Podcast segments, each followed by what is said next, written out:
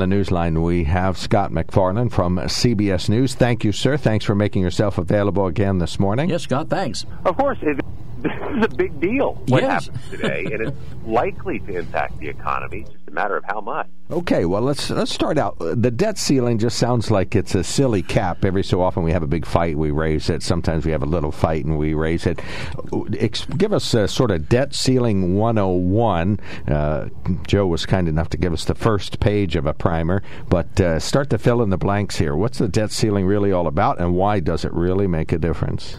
There's actually been some proposals to get rid of it altogether because all it is is danger at this point.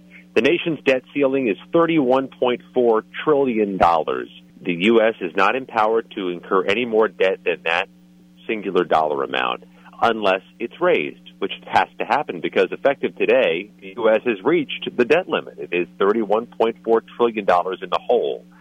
But it's not about future spending. That's what is needed to pay the bills already incurred, to pay the current expenses, It's like your credit card limit. It's not about buying new things, but you hit your credit card limit, you got to start paying for all the things you've already bought. That's where the U.S. government is at this point. Beginning today, the Treasury Department will move some payments around, do some book shifting to give the Congress a few more months to raise the debt limit. They're going to stop some payments for some retirement funds, some pension funds. It wouldn't have any immediate impact on folks, and they'll make good on that in the future. But that's what will happen just to give a margin for error, give folks a few more months to raise the debt limit. There's really no alternative. But this is like a crazy kabuki dance we go through all the time. I mean, time after time after time. I can understand the argument saying get rid of it, but if you get rid of it, there's absolutely no check or balance on any of the spending and, and payment back, is there? Well, yes and no. I mean, this is, no, this doesn't seem to be changing the trajectory of spending anyhow. I mean, they've raised this debt limit many times in our lifetimes. Every couple of years, it has to happen, and spending continues as spending continues. Uh, but this is often conflated or confused for government spending bills. You know, in the fall, the Congress will decide how much money to spend on how many things, how much you know debt to incur, how much debt to not incur. Maybe pay down the deficit.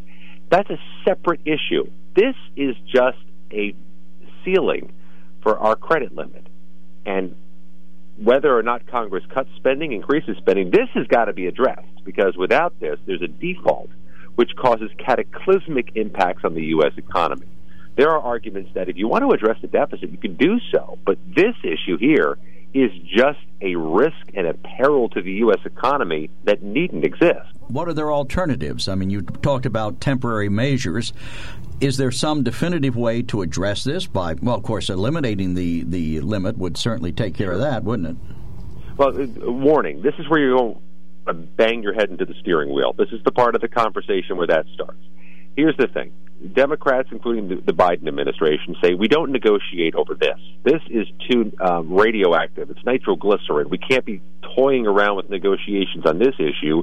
It sets a dangerous precedent for future debt limits, and it could cause a cascading impact on the U.S. economy.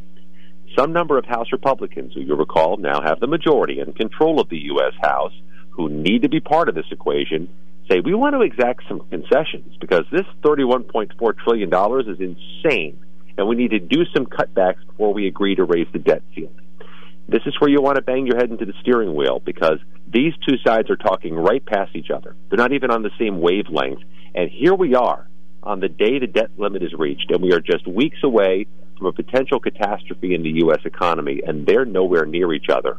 The last time we saw this was 2011 where we got real close, almost hours away from a breach of the debt limit, and there still was no deal, and it caused the U.S. credit rating to get reduced. It caused a shock to the stock market, and it was the same exact political complexion. Democrat in the White House, Democrats holding the Senate, and an emerging new House Republican majority. That's seemingly the political calculus in America. Isn't isn't the definition of the insanity doing, isn't the definition of insanity doing the same thing over and over again, expecting a different result? I would tell Republicans um, in the U.S. House one thing. Uh, they don't ask for my advice, but if, I, if they did, I would say last time this happened, House Republicans took a political hit for it. They got the blame. That if, if history is any indication, that might happen again. What happened in 2012 was President Obama sailed to a reelection victory um, one year after having some political troubles, and House Republicans never really got themselves unearthed from the hole they dug on the debt ceiling. That's the same trajectory we're on politically now, and if history is any indication, that's where we're headed politically. All right, I don't want you to scare anybody, but define cataclysmic impact in the mind of Scott MacFarlane. It is scary, and I, I mean, you're, you're talking about potentially the, the triggering of an immediate and deep recession, which could cost millions of jobs, if not tens of millions of jobs. Um, a stock market collapse, which does you know what to 401ks and to people's you know portfolios. Um, the possibility of interest rates going through the roof. You want to buy a house? You want to buy a car? You think interest rates are high now? Wait do you see what happens when the debt ceiling is breached, and then the world economy takes a hit the likes of which we saw in 2008, if not worse. That's what happens. And that's why this has to get raised. There's no alternative. So until these two sides start talking, we are in a state of economic risk, and that's going to exist between now and June. What's the Biden administration looking for, Scott? Any particular number? You know, it's interesting. They're saying the same thing the Obama administration said. No coincidence. He was vice president for uh, Barack Obama that you don't negotiate over this. That there is a time and place to talk about cutting the deficit. And the Biden administration takes credit for doing so recently, for cutting the deficit a bit. But this is not the thing. This is a loaded gun to somebody's head. It's not time to have friendly family meetings and conversations. We have to put the gun down first, then we can talk. That's what the Biden administration is arguing. But House Republicans have not shown a lot of flexibility since the start of January. You saw what happened with Kevin McCarthy in the speaker vote. This is a group that negotiates and presses hard, even when the outcome is uncertain. And that's the political reality of the moment. Is, is McFarlane, um, I'm sorry, is, is um, McCarthy. Uh, McCarthy. so seriously weakened that he can't get his conference to, to do something constructive here? I think this was part of the negotiations that he uh, managed to get him the speakership. He had made concessions to this group of House Republican conference members to do something during these debt ceiling negotiations. He didn't put it on paper. We haven't figured out exactly what yet. But this is part of that standoff that he tried to push back on the debt ceiling. Let's see how that plays out. Now, who are the VIPs going to be? We know President Biden will, of course, be part of it. It looks like Kevin McCarthy will be another one. But uh, the conference table will have about a half a dozen uh, people yeah. at it. Who are the rest?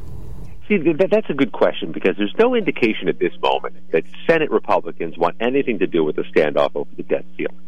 No indication they're going to provide any cover or support for the House Republicans. I'm not saying it's impossible. There's just no indication of that yet. So this really does fall in the lap of House Republicans singularly. Um, there is a possibility, um, perhaps the most practical possibility right now, is some coalition of Democrats and moderate Republicans get together and figure out an exit strategy, um, almost marginalizing the House Speaker and the House Freedom Caucus. There's a way to do that, and that's politically perilous, possibly, possibly for that group, but that could be how catastrophe is is averted. But I got to tell you, last time this came up, Democrats had the U.S. House and received zero votes to raise the debt ceiling from Republicans. How eager are they to bail Republicans out of this problem? Probably not very eager at all. But for the American people, you know, what the, the, the you mentioned serious or draconian consequences. What's if they do default? What is likely to be the most the first thing that the general public experiences? A, a, a market collapse. Um, a stock market drop over multiple days, perhaps in hundreds, if not thousands, of points each day in the Dow. Now that's a um, that's a Wall Street thing, but you know how you feel that eventually it does hit your portfolios, your retirement funds. Um, but more, I think, to the point of, of, of, at the granular level for Americans, it starts you know talk, chipping away at the sturdiness of the economy which leads to layoffs. It leads to interest rate hikes. It leads to uncertainty. And that's really where we are. We're at a time of uncertainty. One congresswoman from Virginia told me the fact that we're having this conversation, that you're asking me questions about this, that's the risk. We're now talking about an uncertain moment, and that never helps the economy. It never helps the market to have uncertainty. You're making my uh, colleague here, Joe, nervous. He's a retiree, so I don't, I don't, he's a glongzillionaire with 401k. I'd like to be one eventually, sooner than later. Yeah, well, it ain't always fun, Scott. Joe got out Old, his, but I his still want it. Joe got out his smartphone and looked at it when you said that. So, uh, one last question. Anything else we're not asking? We're missing the big question. We didn't even ask the right question. Anything else that's really important to bring up here? Yeah, the, the, the time clock starts now. It starts today. The Treasury Department is going to take some measures. It'll announce them today to buy Congress. That t- clock ticks loudly and quickly, and there are no meaningful conversations underway right now. That's something to monitor as February and March get going. All right. Well, we'll stay in touch on this topic. Thank you so much, Scott. Thanks for the Yes. information. You made us all very nervous, Scott, but thanks. Scott McFarland, a CBS congressional correspondent from, uh, well, from CBS.